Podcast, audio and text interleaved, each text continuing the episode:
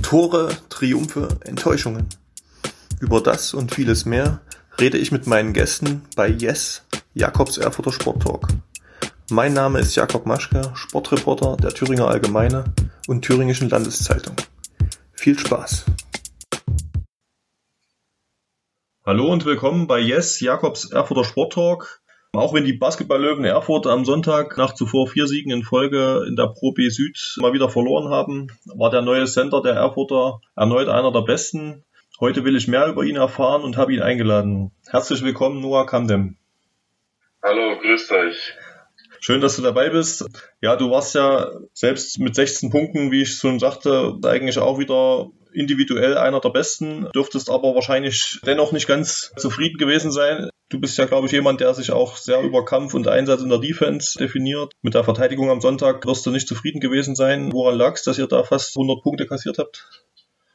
Also individuell kann man da immer nie groß was sagen. Also jeder macht macht mal Fehler und es hat sich einfach so aufsummiert, dass jeder einfach sehr viel Fehler in der Verteidigung gemacht hat.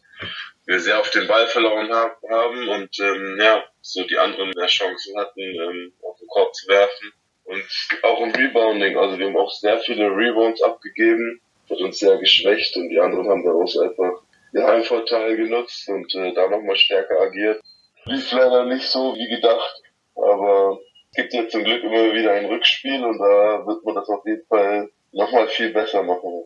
Und bei dir persönlich so, also klar 16 Punkte, auch, sag ich mal, mit effizienter Quote aus dem, aus dem Feld, denke ich mal, offensiv zufrieden. Defensiv hast du da auch die eine oder andere Situation gehabt, wo du sagst, das löste eigentlich besser und das hat nicht ganz so gut geklappt wie sonst? Defensiv habe ich echt viele Fehler gemacht. Also hätte viel besser laufen können von meiner Seite auf. Da hätte ich das das Team ein bisschen mehr anführen müssen, weil ich ja sehr viel in Pick-and-Roll-Verteidigung involviert bin. Und da hätte ich einfach mit unseren Aufbauspielern, Point Guards, hätte ich das besser kommunizieren müssen. Und ich bin sozusagen von hinten ja der Dirigent ums Angeben, von wo der Block gestellt wird. Und dann haben wir zwei verschiedene Arten, wie wir die Pick-and-Roll-Defense lösen. Und das hätte ich einfach besser machen müssen.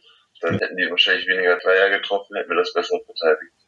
Dennoch muss man sagen, insgesamt ist das Erfurter Team deutlich stabiler als ja, die letzten zwei Jahre.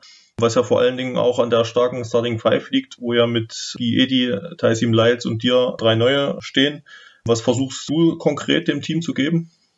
Also ich probiere ihnen auf jeden Fall ja, viel Power zu geben auf der Center-Position. Ich probiere noch fitter zu werden, um noch länger auf dem Spielfeld 100% geben zu können und mir keine Auszeiten zu nehmen. Das habe ich gestern so ein bisschen gespürt, dass ich mir einfach selber minimale Auszeiten gegeben habe. Und im Basketball gibt's das nicht. Wenn du dir eine minimale Auszeit nimmst, dann bist du einen Schritt zu spät und die Gegner haben so mehr Chancen. Aber ich denke trotzdem, dass wir, wie auch schon gesagt, ein sehr starkes Team haben dieses Jahr. Im Vergleich zu den letzten Jahren würde ich jetzt behaupten. Und dass wir auf jeden Fall sehr weit kommen können und auf jeden Fall die Playoffs steht nichts im Wege. Also das ist auf jeden Fall das Mindestziel, dass er da unter die ersten acht kommt aus deiner Sicht und dann äh, ist mit euch auch im K.O.-Modus immer zu rechnen dann. Ja. Was mir jetzt bei dir aufgefallen ist, du agierst mit viel Kraft im Unterkörper, hast einen niedrigen Schwerpunkt, drückst auch öfters mal gerne einen Gegner mit dem Popo weg, sag ich mal. Hilft dir da deine Ringerausbildung? Du warst ja als Kind, glaube ich, auch ein sehr talentierter Ringer, ja? Ja, also es war ganz früher. Also ich bin jetzt 23, ich habe gerungen von sieben bis zehn, elf vielleicht oder so. Also man sagt ja immer, früh übt sich, also das ist dann schon was, was einem dann vielleicht auch, wo, wo man gewisse Elemente vielleicht erlernt hat, die einem dann auch beim Basketball vielleicht in der einen oder anderen Situation dann weiterhelfen, oder? Kann ich so genau nicht sagen. Ich will es einfach nicht abstreiten. Kann sein, dass ich da viel auch gelernt habe, mit Kraft umzugehen, weil ich es ja auch jetzt nicht ein oder zwei Jahre gemacht habe. Ich habe vier Jahre gerungen früher. Also du warst dann zumindest schon frühzeitig sozusagen eben auch wahrscheinlich athletisch und muskulär dann ein bisschen weiter als wahrscheinlich andere so in deinem Alter, ne? Ja, also früher war ich nicht mehr wirklich so stämmig gebaut wie jetzt. Also ich war schon früh groß, aber jetzt nicht irgendwie dick oder so, aber ja, viel ist auf jeden Fall antrainiert, viel auch natürlich Genetik. War ein fleißiger Turnierer, würde ich jetzt sagen. Mhm. Und wie kam es dann, dass du dich dann doch letztendlich für den Basketball entschieden hast? Also an deinem Werdegang hatte ja, glaube ich, auch der Löwensportdirektor Florian Gut seinen Anteil. Ja, also ich habe in Nürnberg dann durch einen Schulfreund ähm, Basketball angefangen und zeitgleich auch noch gerungen. Und irgendwann hat mir einfach Basketball viel mehr Spaß gemacht. Das Rennen, Springen und, und einfach mit dem Ball hat mir einfach irgendwie, fand ich viel, viel cooler als irgendwie zu ringen und ähm, dann habe ich in Nürnberg zwei Jahre gespielt und dann hat mich Flo auch entdeckt. Ja, dann habe ich mich entschieden, mit 13 nach Bamberg zu ziehen, in eine Sportler-WG, weil da einfach die Gegebenheiten im Vergleich zu Nürnberg nochmal viel besser waren, sich noch mehr mit Schule und Basketball in Kombination ja, auf den Sport zu konzentrieren und ähm, dann war ich eine Zeit lang in Bamberg. Ja, jetzt mal auf die, auf die jüngere Vergangenheit geguckt. Seit 2016 warst du ja, wenn man jetzt äh, Elching mit dazu rechnet, bei acht verschiedenen Vereinen. Die Löwen sind jetzt dein achter Verein seit 2016. Ähm, warum gab es da so viele Wechsel? War das eben auch durch Corona und jetzt natürlich äh, bei Elching, die waren ja jetzt insolvent gegangen. Hatte das immer Gründe, die du nicht beeinflussen konntest? Oder warum gab es da so immer eine große Fluktuation, was deine Vereine angeht? Ja, also mein erstes Jahr als Profi bin ich ja nach Rostock geganang direkt nach der MBBL, nach der U19. Und dann sind wir aufgestiegen in die Pro A und ich hatte so schon nicht die größte Rolle, weil die Pro B damals noch mal ein bisschen stärker war mit dem zweiten Amerikaner. Da war ich zehnter, elfter Mann und dann auch direkt aufgestiegen in die zweite Liga und dann hatten die mich dann nicht weiter verpflichtet, weil ich so auch schon als Jüngerer nicht die größte Rolle hatte und die als Frischaufsteiger ja sozusagen jetzt mal einen perfekten Start hinlegen wollten. Bin aber dann trotzdem auch nach Karlsruhe in die Pro A gegangen, wo ich auch am Anfang nicht eine gute Rolle hatte, aber mit dem Trainer und mit den ganzen Gegebenheiten es dann doch irgendwie gepasst hatte.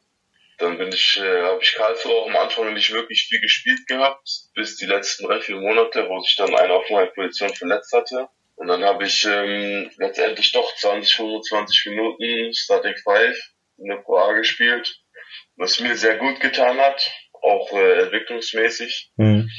Und dann gab es da wieder Probleme vom Verein her. Also manchmal hat man das einfach nicht zu beeinflussen im Sport. Wenn der Verein dich halten will und dich spielerisch äh, super findet und denkt, der kann länger mit dir zusammenarbeiten, dann einigt man sich halt so. Aber es war halt nicht der Fall in Karlsruhe.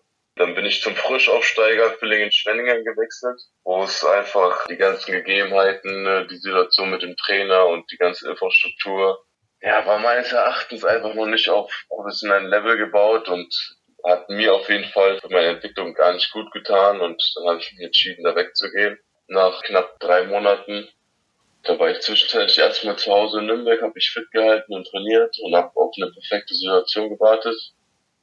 Dann hat sich ähm, Coburg ergeben, dann war ich in Coburg, habe ich da ähm, Pro B einen Tryout-Monat, sozusagen einen Versuchsmonat. Die wollten gucken, ob alles passt, die ganze Situation passt mit mir, und dann habe ich einen Monat für die gespielt. Dann kam aber auch keine Verlängerung vor denen, obwohl ich für die oder mit ihnen ähm, drei, vier Spiele gewonnen habe.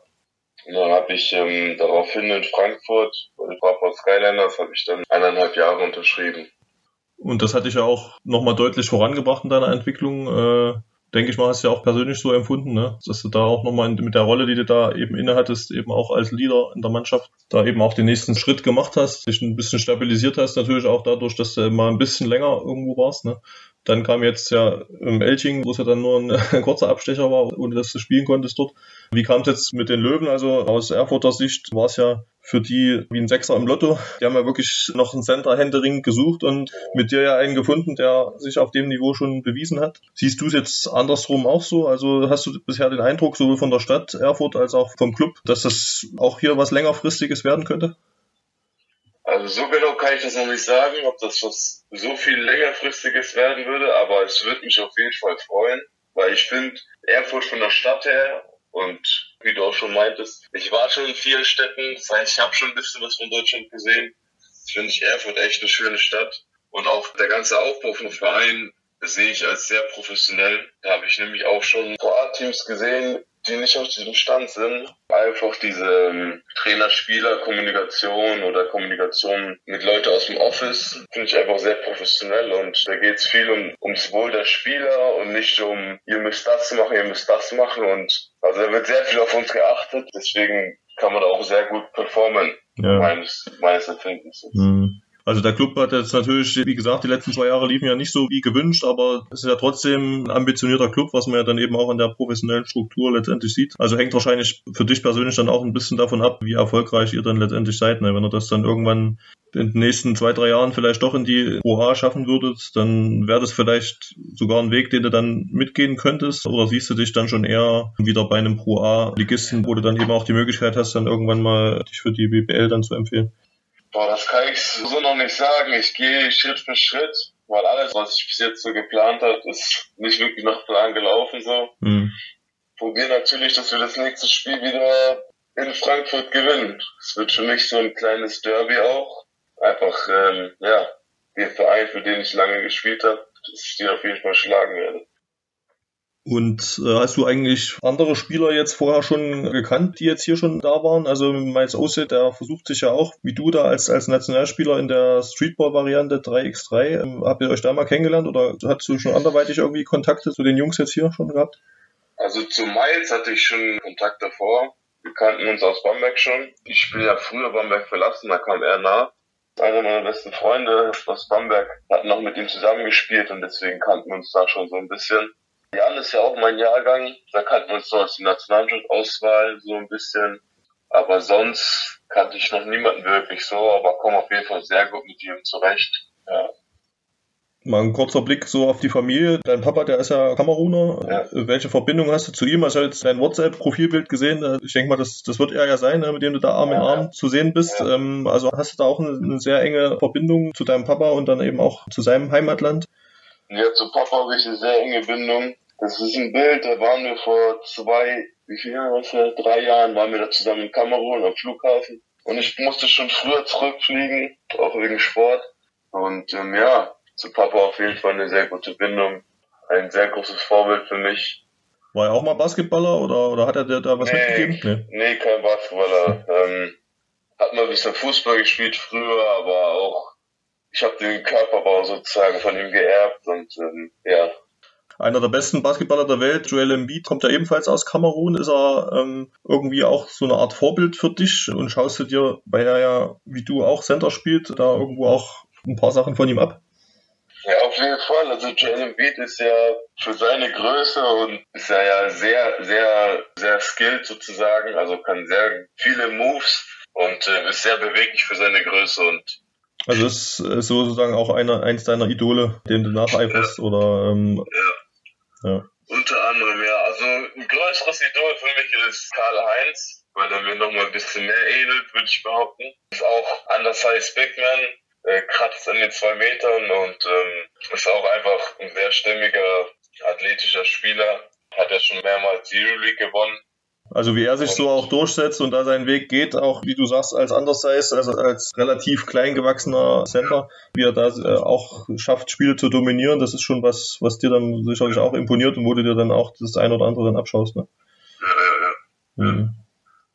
Ja, ich habe auch gelesen, dass du ja überzeugter Veganer bist und täglich mindestens eine Stunde in der Küche verbringst und diese Ernährungsumstellung dir auch viel gebracht hat. Vielleicht kannst du davon auch nochmal kurz was erzählen? Ja, meisten Sportler heutzutage vegan werden, ist ja die Doku auf Netflix Game Changer. Und das war persönlich auch ein kleiner Anreiz. Aber eine Auslösung war eigentlich vor zweieinhalb Jahren eine Magenentzündung, die ich über sechs Wochen hatte und es mir nicht so gut ging. Und als ich dann wieder gesund war, habe ich mir gedacht, okay, ich will jetzt nicht mehr zufällig irgendwie Bauchschmerzen haben oder ich will nicht, dass es mir zufällig schlecht geht oder so. Und dann habe ich erstmal äh, glutenfrei, laktosefrei gemacht über drei Monate, dann mir die Doku angeguckt und dann dachte ich mir, ich muss ja nicht mehr viele Sachen weglassen, außer Fisch, Fleisch, Eier. Da ich eh Kochen in der Schule hatte, drei Jahre, ja, also in der Schule ist ich gelernt habe, vegan zu kochen, aber ähm, allgemein, wie man den Ablauf in der Küche mit äh, Zeitmanagement, also längere Sachen zuerst kochen lässt, sondern sich um andere Sachen kümmert. Deswegen war das für mich nicht wirklich äh, schwer dann. Also man musste sich natürlich sehr viel einlesen am Anfang. Ich habe auch sehr viel Zeit verbracht, mir Informationen über die Ernährung anzueifern. Ja, aber irgendwie vegane Ernährung, mir geht's einfach, ich bin mehr energiegeladen. Ja. Also für mich ist es ein Mythos, dass man unbedingt Fleisch braucht, um Kraft zu haben. Aber man muss das schon richtig angehen. Also für mich individuell, mir hilft Ich habe auch von vielen Freunden gehört, die haben es auch probiert, sie fühlen sich schwächer. Also es ist immer so eine individuelle Sache. Manche fühlen sich stärker dadurch, manche schwächt es ein bisschen.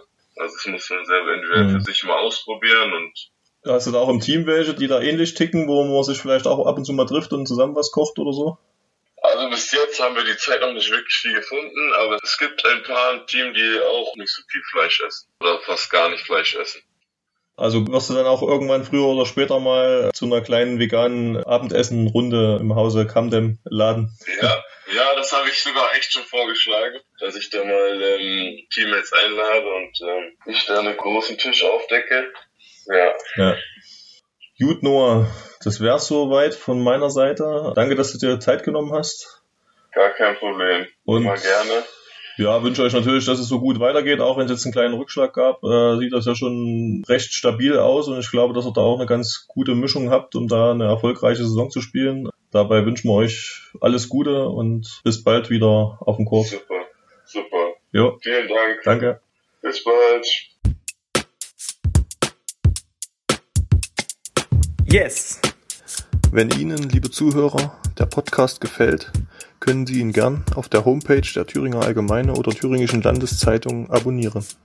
Feedback, Fragen und Anregungen können Sie per Mail über jakob.maschke.funkemedien.de oder bei Facebook an mich richten. Bis zum nächsten Mal.